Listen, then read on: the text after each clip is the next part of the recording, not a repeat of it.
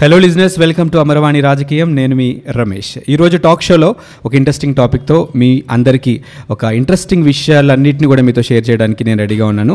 And ఈరోజు talk షోలో ఎవరున్నారు దేని గురించి మాట్లాడుతున్నారు అనే విషయం గురించి కూడా నేను చెప్పేస్తాను.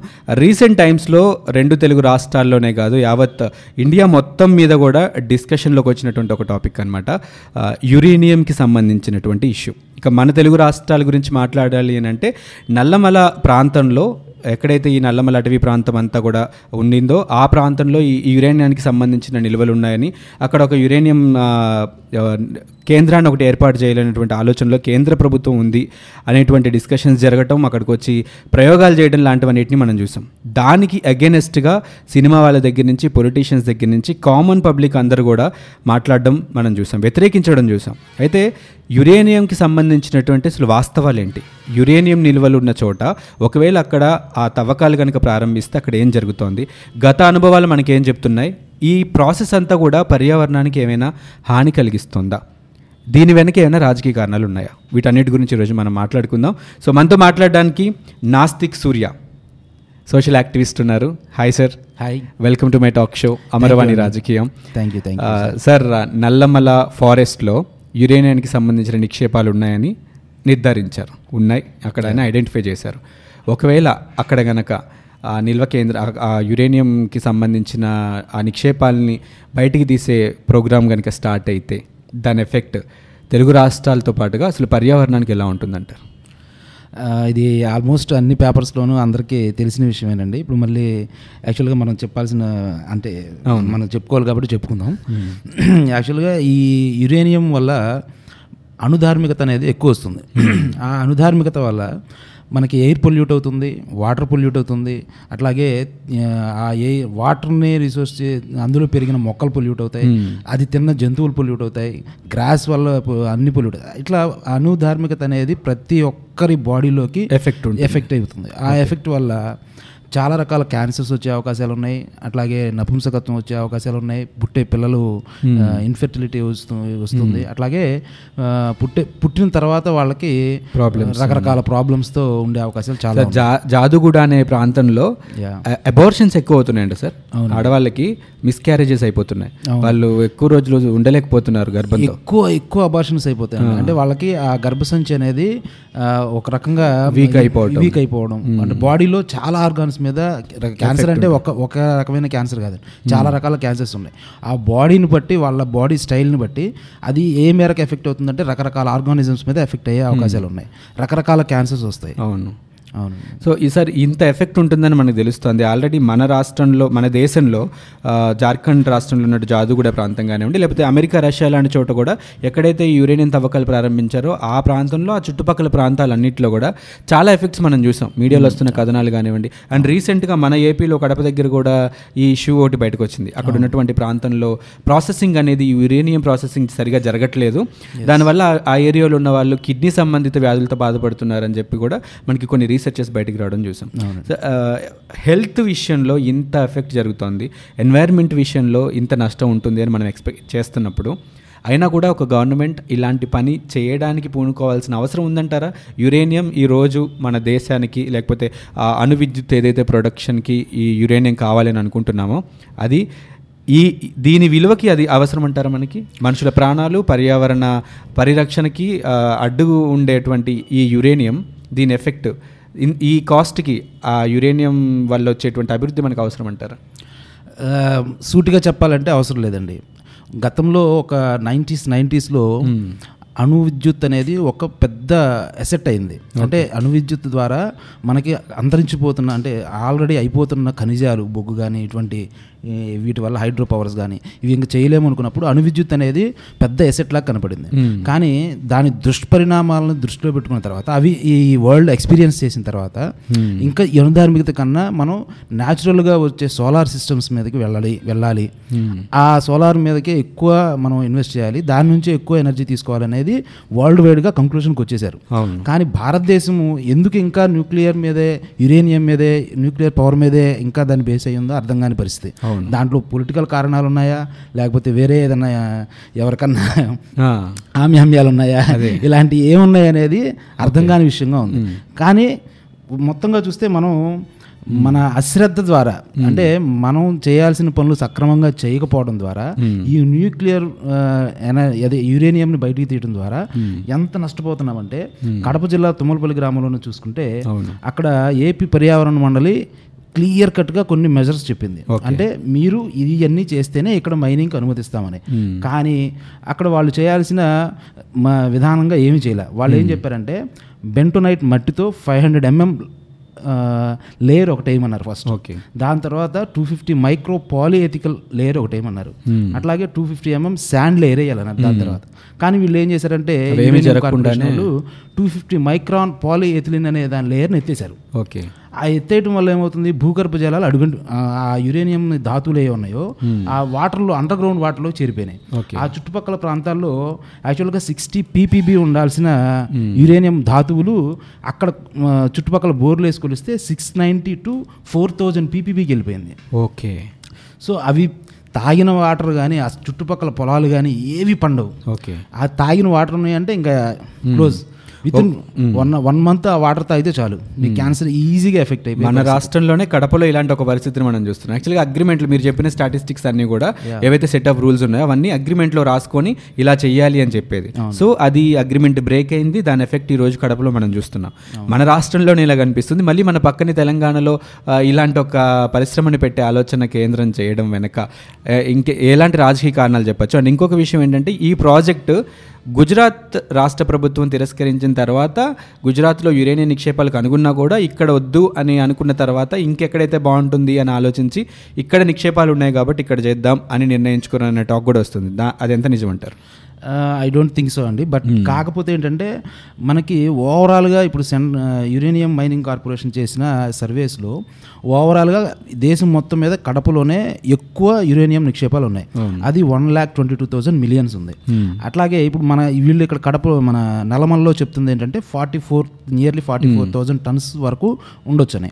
అంటే దేశంలోనే ప్రప్రథమంగా ఉన్న కడపలో మైనింగ్ చేస్తున్నా కానీ పెద్ద వ్యతిరేకత రాష్ట్ర వ్యాప్తంగా రాలేదు ఎందుకంటే అక్కడ మైనింగ్ చేస్తే అంత ఎఫెక్టెడ్ ఏరియా ఉండదు. కానీ ఈ నల్లమల పర్టికులర్లీ నల్లమల ఇష్యూలో మనకి రెండు రకాల నదులు జీవనదులు మన గోదావరి కృష్ణా బేసిన్ ఉంది. ఈ బేసిన్ వాటర్ మీద మనం పూర్తిగా డిపెండ్ అయి ఉన్నాం. ఈ రెండు రాష్ట్రాలు ఈ వాటర్ను తాగి లేదా వాటర్ సద్వినియోగం చేసుకోవడం వల్లే బతుకుతున్నాం. భవిష్యత్తులో ఈ వాటర్స్ కనుక పొల్యూట్ అయితే దీనివల్ల ఖచ్చితంగా అవుతుంది. మామూలుగానే వాటర్ ఇష్యూస్ ఉన్నాయి. వాటర్ ఇష్యూస్ చాలా ఉన్నాయి. అది కాక యురేనియం ధాతువులు అందులో కలిసిందంటే ఇంక మనం ఇక్కడ అంతరించిపోవడం ఖచ్చితంగా జరుగుతుంది. అట్లాగే జీవజాలం అట్లాగే న్యాచురల్గా మనకి ఈకో సిస్టమ్ దెబ్బతినే పరిస్థితి. మొత్తం మనం విజయవాడలో చూస్తే మార్నింగ్ ఏమో చలి పెడుతుంది మధ్యాహ్నం ఎండేస్తుంది రాత్రికి వర్షం పడుతుంది. మామూలు ఇప్పుడు ప్రస్తుతం ఉన్న సిచ్యువేషన్ ఇలా ఉండింది. ఇప్పుడు ఇలాంటి ఎఫెక్ట్స్ అన్ని కూడా తోడైతే ఎలా ఉంటుంది అనేది వాతావరణ అసతమ్ములతో చేయలేం. వచ్చేస్తుందండి. వాతావరణంలో అసతమ్ములత అనేది అసలు ఎట్లా అంటే మనకి ఎండాకాలం ఎండలు రావు వానాకాలం వానలు రావు. ఈ ఎప్పుడు ఏది వస్తుందో తెలియదు. అప్పుడు మనకి అమెరికాలో ఎఫెక్ట్ అయినట్టు మనకి ఈ టోర్నడోస్ లాంటివి మనం భవిష్యత్తులో చూడవచ్చు ఇక్కడ కూడా. సార్ ఇంకొక విషయం సార్. ఇప్పుడు యురేనియం నిజంగా ఒక వ్యాపారం లాగానో లేకపోతే మనకి అవసరం ఈ అణు విద్యుత్కి యురేనియం ఖచ్చితంగా కావాలి. దాన్ని మనం పక్క రాష్ట్ర దేశాల నుంచి దిగుమతి చేసుకుంటున్నాం. దానికి ఎంతో ఇది పే చేస్తున్నాం. అదంతా ఓకే. అది మన దగ్గర స్టార్ట్ చేసి దాని ప్రొడక్షన్ స్టార్ట్ అయితే కొన్ని లక్షల కోట్ల రూపాయల ఆదాయం వస్తుంది అనేది వాస్తవమే కానీ ఆ, మీరు అన్నట్టుగా అటు పర్యావరణానికి హాని చేస్తూ అక్కడ ఉన్నటువంటి మనుషులకి హాని చేస్తూ చేసేటువంటి ప్రోగ్రామ్ ఈ ప్రోగ్రామ్ ఏదైతే చేయాలని అనుకొని స్టార్ట్ చేశారో ఇదే ప్రభుత్వాలు. అటు అంటే తెలంగాణ ప్రభుత్వానికి డైరెక్ట్గా దీంట్లో ఇన్వాల్వ్మెంట్ లేకపోయినా కూడా ఇప్పుడు కేంద్ర ప్రభుత్వం గురించి మాట్లాడితే ప్లాస్టిక్ బ్యాన్ చేయమంటారు లేకపోతే పర్యావరణానికి సప్ ఏవైతే హాని కలిగిస్తాయో అవన్నీ చేయమని చెప్తున్న ప్రభుత్వమే ఇలాంటి వాటిని కూడా ఎంకరేజ్ చేయడం ఎంతవరకు కరెక్ట్ అంటారు? దాన్ని బిజినెస్గానే చూస్తున్నారంటారా? అన్ని కోట్ల ఆదాయం వస్తుంది కాబట్టి అయితే అయింది ఒక సెట్ ఆఫ్ పీపులే కదా టార్గెట్ ఇదవుతారు. కానీ మనకి ఇంత ఆదాయం వస్తుంది కదా అన్నటువంటి ఆలోచన రాజకీయ పార్టీల్లోనూ రాజకీయ నేతల్లోనూ కూడా ఉండ- ఉండ ఉండొచ్చు అంటారా ఖచ్చితంగా అండి. ఎందుకంటే ఒక రకంగా చెప్పాలంటే క్లియర్గా చెప్పాలంటే భారతదేశంలో బీజేపీ హిందుత్వని ప్రమోట్ చేసే పార్టీగా ప్రమోట్ చేసుకుంటుంది తను అవును. అట్లాంటి సందర్భాల్లో ఈ రోజున బీజేపీ పార్టీ కానీ లేకపోతే అధికారంలో ఉన్న పార్టీ కానీ ఏం చేస్తుందంటే న్యాచురల్ ఫార్మింగ్ మీద మనం వెళ్ళాలని చెప్తుంది. న్యాచురల్గా యోగా చేయాలని చెప్తుంది. అట్- అన్ని న్యాచురలే న్యాచురల్ వ్యవసాయం చేయమని చెప్తుంది. అట్లాగే ప్రతిదీ ఆయుర్వేదం వాడమని చెప్తుంది. జీరో బడ్జెట్ వ్యవసాయం చేయండి. ఏపీలో చాలా బాగుందని నిర్మలా సీతారామన్ కూడా అన్నారు మొన్న మధ్య. ఇట్లాంటి న్యాచురల్గా వెళ్ళాల్సిన వెళ్ళాలి అని చెప్తున్నది. న్యాచురల్ రిసోర్సెస్ అయినా క్లీన్ ఎనర్జీ అయినా సోలార్ వైపుకి ఎందుకు వెళ్ళట్లేదు? అది కూడా చాలా తక్కువ ఖర్చుతో మనం యూనిట్ని four point four five rupees నుంచి ఫైవ్ రూపీస్ మధ్యలోనే యూనిట్ని జనరేట్ చేయగలం. ఇది నైంటీస్ నైంటీస్లో సోలార్ పవరే ఎక్కువ ఉండేదండి కాస్ట్. ఓకే. అప్పుడు అప్పట్లో సోలార్ పవర్ ఎనర్జీ జనరేట్ చేయాలంటే కాస్ట్ ఎక్కువ ఉండేది. ఈ రోజున అది చాలా చీపర్ అయిపోయింది. అలా చీపర్ అయిపోయిన తర్వాత కూడా మనం ఈ రోజున ట్వంటీ రూపీస్ ఎస్టాబ్లిష్మెంట్ కాస్ట్ అయ్యే యూనిట్ కాస్ట్ అయ్యే న్యూక్లియర్ పవర్కి ఎందుకు వెళ్ళాల్సిన అనుకుంటున్నాం? అవి అత్యధికంగా ఎక్కువ వెచ్చించి మనం ఇంపోర్ట్ చేసుకుంటున్నాం. సరే ఇంపోర్ట్ కాదు. ఇక్కడ మైనింగ్ చేసిన ద్వారా మైనింగ్ చేసిన యురేనియం ద్వారానే మనం పవర్ జనరేట్ చేస్తే మనకి ఏమైనా కాస్ట్ తగ్గుతుందా? అది లేదు. ఓకే.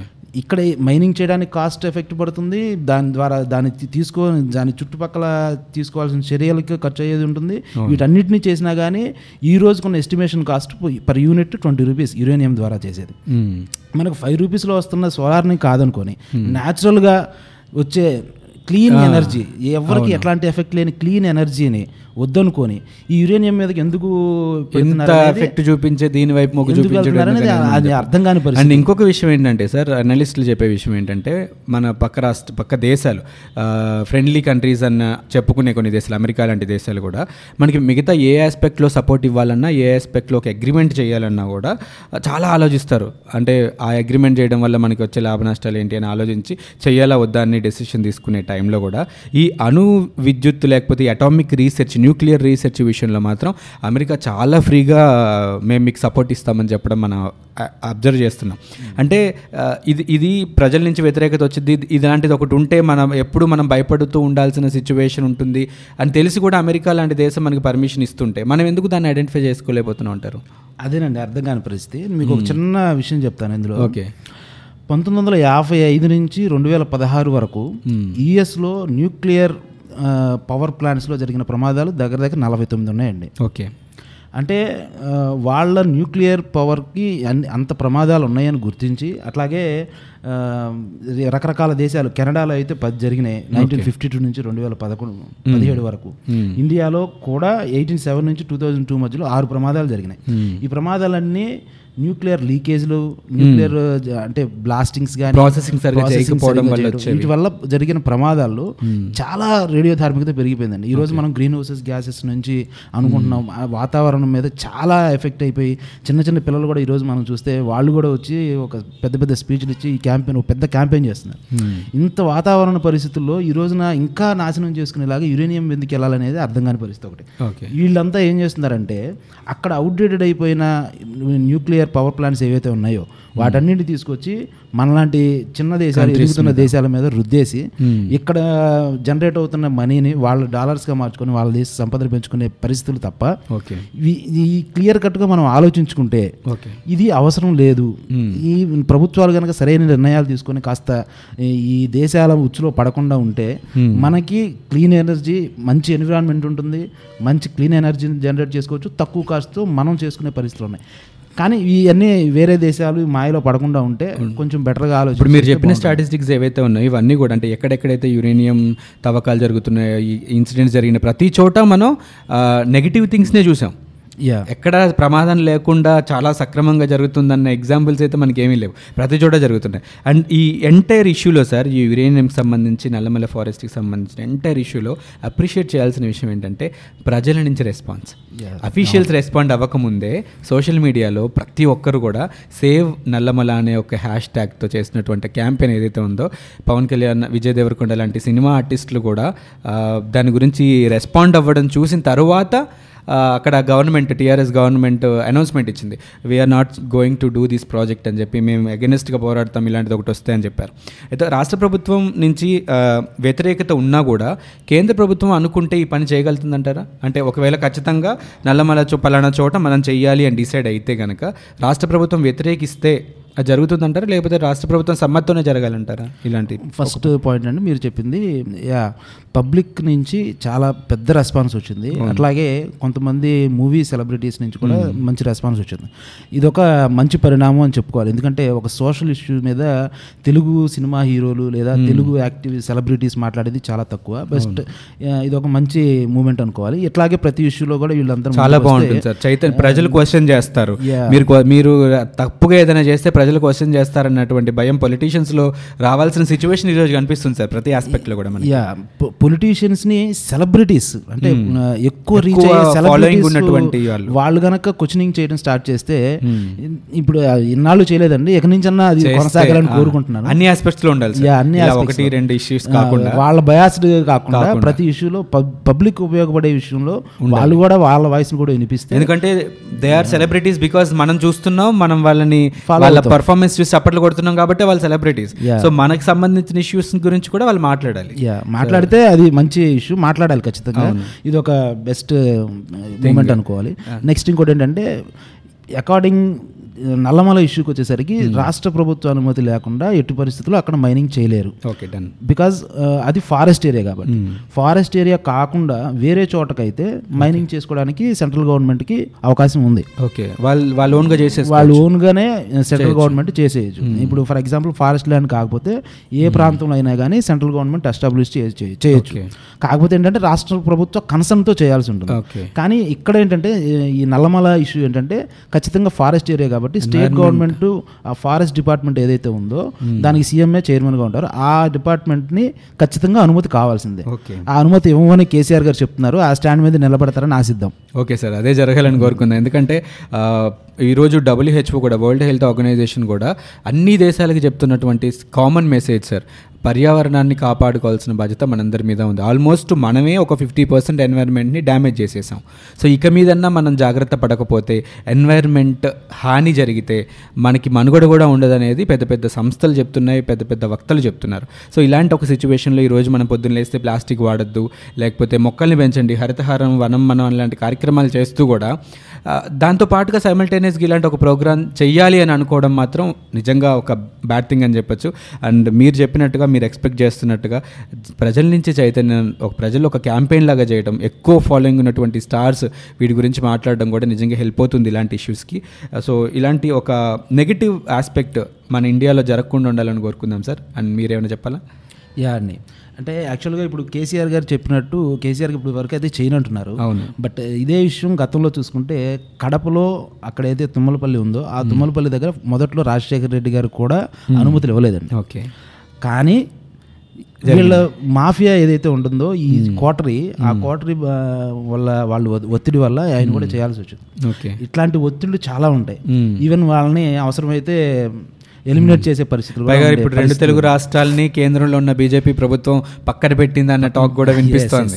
వాళ్ళే సీఎంలే అనుకున్నారని కూడా తెలుస్తోంది. నిన్న జరిగిన మీటింగ్ ఏంటంటే ఇప్పుడు మనకున్న బ్యాడ్ థింక్ ఏంటంటే ఇప్పుడు జగన్ గారు ఉన్నారు అనుకోండి ఆయన కేసులు.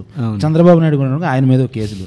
ఈయన ఉన్నారు అనుకోండి కేసీఆర్ వీటి మీద ఏమన్నా చూపించి మీరు దీనికి అగనిస్ట్గా మాట్లాడితే మేము ఇక్కడ మీ మీ మీ బండారం బయటపడుతుంది ఇట్లాంటి ఒత్తిళ్ళు ఉంటాయి. అట్లాగే చాలా రకాల ఒత్తిళ్ళు ఉంటాయి. ఆ ఒత్తిళ్ళన్నింటినీ తట్టుకొని నిలబడి కేసీఆర్ గారి ప్రభుత్వం కానీ ఏపీ ప్రభుత్వం కానీ అట్లాగే మేధావుల ఒత్తిడి వల్ల కానీ ఈ యురేనియం మైనింగ్ జరగకుండా ఉండాలని చూసేందుకు అందరూ కృషి చేయాలని కోరుకుంటున్నాను తప్పకుండా సార్. ఎందుకంటే ప్రకృతిని తల్లిలాగా భావించే దేశం అంది. మనం ప్రతి దాంట్లో కూడా దేవుని చూస్తాం. అలాంటి ఒక దాన్ని మనకి ఎఫెక్ట్ అయ్యేలాగా మనమే హాని చేయడం అనేది నిజంగా బ్యాడ్ థింగ్ అలాంటి జరగకుండా ఉండాలని కోరుకుందాం. సార్ ఎలాంటి పొలిటికల్ ప్రెషర్స్కి లొంగకుండా ప్రజలకు మంచి జరిగే పనుల వైపుగా మొగ్గు చూపితే ఈ ఇష్యూలో ఎలాంటి ఇబ్బందులు లేకుండా ఉంటాయని ఉండాలని కోరుకుందాం. And thank you so much Surya garu. Me valuable టైంని మా కోసం స్పెండ్ చేశారు. And I'm very happy to have you on my talk show today thank you sir thank you very much and listeners ఇది ఇవాళ talk show మరొక అంశంతో మళ్ళీ మీ ముందుకు వస్తుంది అమరవాణి రాజకీయం. అంతవరకు సెలవు. నమస్తే. Thank you.